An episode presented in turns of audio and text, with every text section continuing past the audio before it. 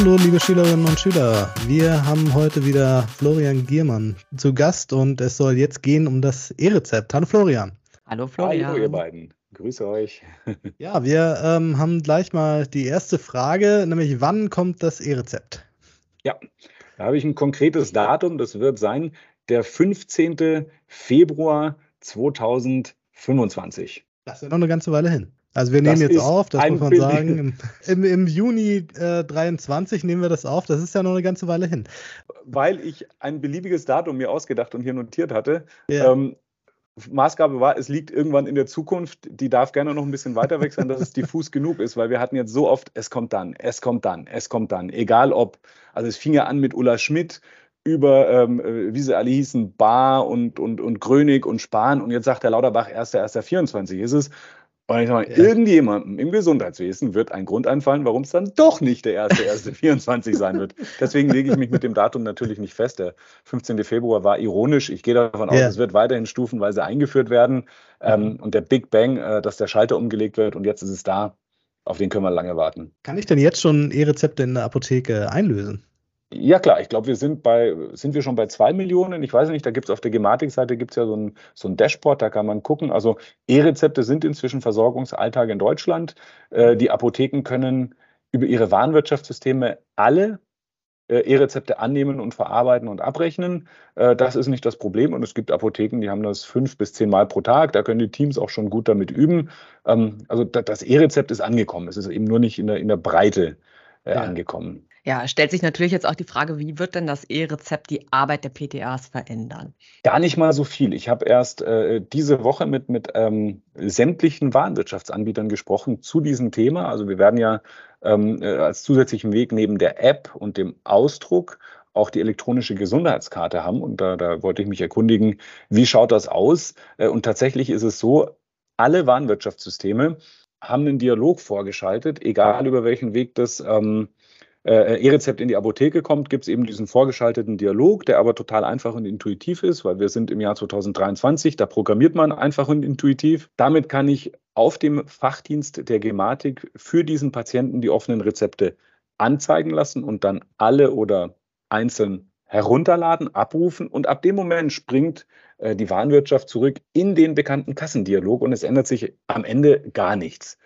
Im Idealfall bekomme ich das Rezept vorab äh, in die Apotheke geschickt, was über die Gematik-App äh, geht und äh, Info von dieser Woche auch über Drittanbieter-Apps künftig ja. gehen soll.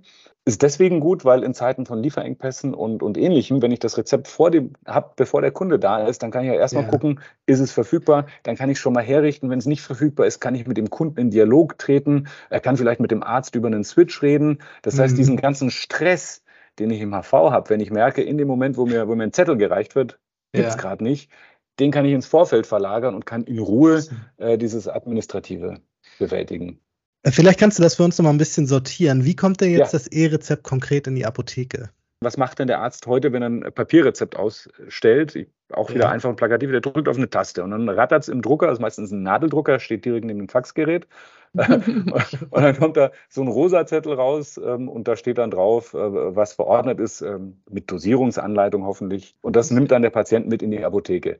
Der digitale Weg beim Arzt schaut genauso aus. Der drückt auf eine Taste in seinem Praxisverwaltungssystem, nur rattert dann nichts mehr, sondern es wird die Rezeptinformation auf einem Fachdienst äh, der, der Digitalagentur, Gesundheitsdigitalagentur Gematik gespeichert. Und dieser Code enthält letztlich sämtliche Rezeptverordnungsdaten. Die sind gesetzlich in Paragraph 2 Arzneimittelverschreibungsverordnung definiert. Äh, und dort gibt es in Ziffer 10 schon seit, seit vielen, vielen Jahren auch den Hinweis, dass Verordnungen in elektronischer Form ebenfalls erfolgen dürfen. Das heißt, mhm. für einen Gesetzgeber ist ein E-Rezept ein alter Hut. Es ist ja. nur noch nicht in der Praxis angekommen. Das heißt, das, was auf dem Papierrezept steht, steht in digitaler Form, also Nuller und Einser, wenn man so möchte, steht das auch auf dem Fachdienst der Gematik. So, jetzt kommt es entweder über die Gematik-App in die Apotheke. Da kann ich als äh, Patient sagen, schick es in meine ABC-Apotheke äh, und dann kann ich es im Vorfeld schon da reinschicken und dann macht es irgendwie Pling in der Apothekenwarenwirtschaft und die sehen, Achtung, hier ist jetzt ein E-Rezept angekommen, ohne dass ein Patient da ist und dann können die das im mhm. Vorfeld bearbeiten. Oder der Patient geht mit seiner Gematik-App in die Apotheke, drückt auf eine Taste und dann wird das E-Rezept in einen QR-Code umgewandelt. Wichtig, dieser ja. QR-Code ist der Token, von dem ihr vielleicht schon gehört habt. Das ist nur ein Schlüssel und wenn man den scannt im Apothekensystem, dann wird mit diesem Schlüssel das Rezept vom Gematik-Server abgerufen und dann in der Apothekenwarenwirtschaft wie eben äh, besprochen dargestellt. Und der mhm. zweite Weg ist, äh, wenn der Patient sagt, nee, bin ich in der Gematik-App, das ist ein bisschen schwierig, sich da zu registrieren, da brauche ich diese neuen versicherten Karten, die müssen so ein NFC, Near Field Communication Symbol haben, das sind so ein paar ja. gewählte Linien, ähnlich wie so ein WLAN-Symbol. Dann haben die nämlich so einen Chip drin, damit kann ich mich dann authentifizieren. In der Gematik-App braucht dazu aber eine PIN und, und mein letzter Stand war, diese PIN muss ich in der Geschäftsstelle meine Versicherung abholen. Ja. Ähm, genau, also so gehen Hürden, so kann man Digitalisierung ja. verhindern. Soll ja. alles geändert werden, aber das ist eben ein Marathon und kein Sprint. Also wenn ich eben kurzum nicht in der Gematik-App authentifiziert bin, dann kann ich zum Arzt auch sagen, ich hätte gerne mein E-Rezept auf Papier und dann gibt es einen Papierausdruck auf A5, dann rattert wieder der Nadeldrucker. und auf diesem Ausdruck, das, also das ist kein E-Rezept auf Papier, das ist natürlich ähm, ein bisschen sarkastisch, ja. sondern das nennt sich das der Ausdruck zum Abruf des E-Rezepts. Also okay. ist wieder ein Token drauf, ein Schlüssel und der kann genauso wieder, das ist der, der identische Token wie auf dem Smartphone. Der wird abgescannt und damit hat die Apotheke die Berechtigung, das E-Rezept abzurufen und dann erscheint das wieder in der Warenwirtschaft. Und ab da ändert sich gar nichts. Ne? Man muss sich nur an die neuen Wege ähm, gewöhnen. Was ein Vorteil ist, ich würde da, ich da gerne, ähm, wenn, wenn, ich hier gleich den Monolog weiterführen ja. darf, aktuell ist es ja so, da steht ein ähm, Arzneimittel oder ein Wirkstoff auf dem Rezept, auf dem Papierrezept, man muss sich den abtippen. Ja, und je nach Tagesform ähm, gibt es zum einen äh, Wirkstoffe, ähm, die klingen ähnlich, Amoxicillin, Amitriptylin und so weiter. Für uns Laien sind es ja der ein oder dasselbe. Das heißt, wenn ich nicht gut drauf bin und mich vertippt, dann schlägt mir im Zweifel schon die Warenwirtschaft, weil sie denkt, es erkannt zu haben, was Falsches vor. Ähm, ah. Ich vertippe mich bei der Dosierung oder ähnliches. Das heißt, Erfassungsfehler können, können schon gemacht werden. Die sind menschlich, ja, die gehören dazu. Darum gibt es auch mit dem, mit dem Checkout, der mit Secur-Farm eingeführt wurde, wo ich das Arzneimittel nochmal ähm, scannen muss, so, so ein Vier-Augen-Prinzip. Aber wenn ich initial schon was Falsches reingegeben habe, dann wird am Ende auch was Falsches auf Richtigkeit geprüft. Mit ja. dem E-Rezept entfällt es, weil das E-Rezept ruft einen Datensatz ab, der vom Arzt generiert wurde und auf einem zentralen Server abgelegt wurde. Das heißt, ich kann gar nichts mehr eingeben, sondern das erscheint wie von Geisterhand. Dieser, also dieser Stress, hier einen Fehler machen zu können, den gibt es schon mal gar nicht mehr.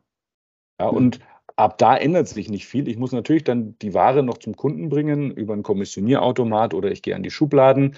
Ähm, aber dann, wenn ich jetzt daneben greife in der Schublade, weil ich von einem Wirkstoff äh, 30 Stärken in 80 Packungsgrößen habe, ja. Ähm, und ich, ich, greife leicht daneben im Regal. Dann kommt ja noch dieser Seco-Farm-Check und spätestens da sagt mir System, Achtung, du wolltest abgeben, hast aber gerade äh, geprüft auf ähm, Unversehrtheit äh, folgenden Artikel. Die Arzneimittelversorgung wird durch das E-Rezept sicherer. Also das heißt, die Arzneimittelversorgung wird sicherer, aber was sich natürlich jetzt mein innerer Hacker fragt, ist, ist ja. denn das E-Rezept an sich auch sicher? Und sind meine Daten, die jetzt ja offensichtlich da irgendwo im Internet rumschweben, äh, sind die auch sicher vor, vor äh, unerlaubtem Zugriff?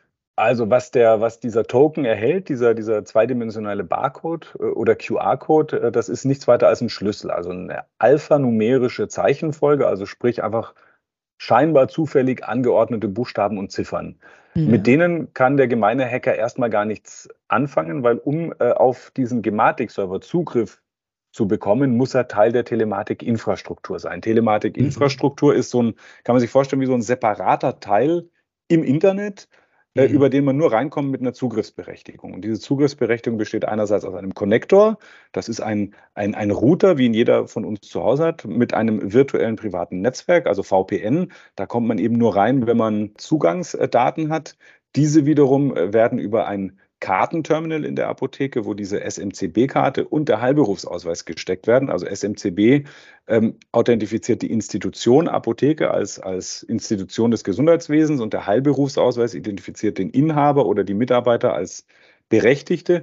Und nur mhm. mit dieser mehrfachen Sicherheit kann man überhaupt in diese Telematikinfrastruktur reingelangen. Das heißt, das E-Rezept, also jetzt stellen wir uns mal vor, dass das E-Rezept, ähm, vielleicht gibt es, also aktuell ist ja auf diesem Ausdruck zum Abruf des E-Rezepts, da steht ja noch alles in, in Klarschrift drauf. Ja. Da ist die Sicherheitsstufe, falls man das Papier verlieren sollte und jemand findet es, identisch wie mit dem Papierrezept. Aber vielleicht sind wir irgendwann so weit, dass auf dem Ausdruck auch noch ein QR-Code kommt und der ist dann sicherer als ein äh, Muster 16 Rezept, weil beim Muster 16 Rezept, da steht dann drauf, keine Ahnung, äh, Sildenafil, also gibt es natürlich nicht auf dem, auf dem Muster 16 Rezept, sondern auf dem blauen Rezept. Äh, aber dann google ich Sildenafil und dann weiß ich, dann weiß ich Bescheid. ja, genau, beim QR-Code äh, weiß ich eben nicht Bescheid, äh, worunter der leidet. Das heißt, tatsächlich ist der Datenschutz ähm, höherer, was IT-Sicherheit bestimmt. Äh, das ist ja nichts Statisches. Ähm, da wird vom Bundesamt für Informationssicherheit immer wieder gechallenged. Die finden auch gelegentlich Schwachstellen und dann muss die Gematik eben die Telematikinfrastruktur nachbessern. Das ist ein dynamischer Prozess. Da gibt es auch so gute Hacker, wie sie heißen, vom Chaos Computer Club und die finden dann immer wieder was teilen das erstmal den Betroffenen mit äh, und dann natürlich auch der Presse, damit eben öffentlicher Druck entsteht. Ich hätte da kein schlechtes Gewissen. Uns muss klar sein, immer wenn es um, wenn es um digitale Daten geht, äh, gibt es Menschen mit krimineller Energie, äh, die danach Lücken suchen werden. Aber das gab es in der analogen Welt genauso. Also das Strafgesetzbuch wurde ursprünglich auf Papier veröffentlicht und da stehen ja. ganz viele Tatbestände drin, für die es kein Computer und kein Internet braucht. Äh, müssen denn PTAs jetzt eigentlich noch Papierrezepte kennenlernen? Also klar haben wir jetzt gehört, das ist noch so ein Übergang und äh, ja. der, der Termin liegt immer noch in ferner Zukunft, bis es so den kompletten Umbruch gibt. Aber ähm, dann vielleicht dein Datum von 25. Müssen Sie ab da noch die Papierrezepte lernen? Ähm, ja, äh, das, das Ding ist ähnlich wie bei, bei den Rezeptabrechenzentren. Ne? Also Rezeptabrechenzentren, da, da werden ja Papierrezepte gesammelt und durch so große Scannerstraßen verarbeitet und dann wird für jede Apotheke mit jeder Krankenkasse eine Abrechnung erstellt. Mhm. Ähm, gleiche Frage könnte man sagen, braucht es eigentlich noch diese Scannerstraßen bei den Abrechenzentren, weil die kosten viel Geld im Unterhalt, verbrauchen viel Strom. Ja. Äh, mhm. Und ähnlich wie dort, wie für die PTAs mit dem Papierrezept gilt, solange das pa letzte Papierrezept noch nicht verarbeitet ist, braucht man das. Ja. Ich brauche die Scannerstraßen, die natürlich beim letzten Papierrezept enorme Grenzkosten haben, weil für ein Rezept unterhalte ich das dann alles noch. Und genauso ja. ist es für die, für die PTA, die das letzte Papierrezept in Deutschland in der Hand halten wird. Ähm, äh, ist, ist der Aufwand natürlich irgendwann gigantisch. Es werden immer weniger werden, aber sie werden nicht ganz verschwinden. Und mal ehrlich betrachtet, wenn äh, der, ein Arzt, eine Ärztin im Notdienst zu jemandem nach Hause fährt und ja. diese Person braucht jetzt ganz schnell irgendwas, äh, dann wird die einen Teufel tun und irgendwas in die Gematik hochladen. Also zumindest ja. in den nächsten fünf bis zehn Jahren meines Erachtens ja. noch nicht, ähm, sondern die wird äh, handschriftlich äh, ein Papierrezept ausstellen und die Person oder einen Angehörigen äh, in die Notdienstapotheke schicken. Das heißt, wir werden nicht ganz darauf verzichten können. Vielleicht ist es irgendwann mal so wie, ich wollte gerade sagen Online-Banking, aber selbst, ja. selbst wir ja. bezahlen ja heute immer noch mit Bargeld gelegentlich. Ja, ich wollte sagen Flugtickets, aber wenn man mal äh, umgebucht wird, kriegt man immer noch einen Papierausdruck in die Hand. Also Papier wird nicht ganz verschwinden, aber es wird weniger werden, die Relevanz wird abnehmen. Aber wenn eine Notsituation ist, wie die von mir beschriebene, dann sollte man wissen, wie man damit umzugehen hat. Was würdest du sagen, was verschwindet zuerst, das Papierrezept oder das Faxgerät aus den Apotheken?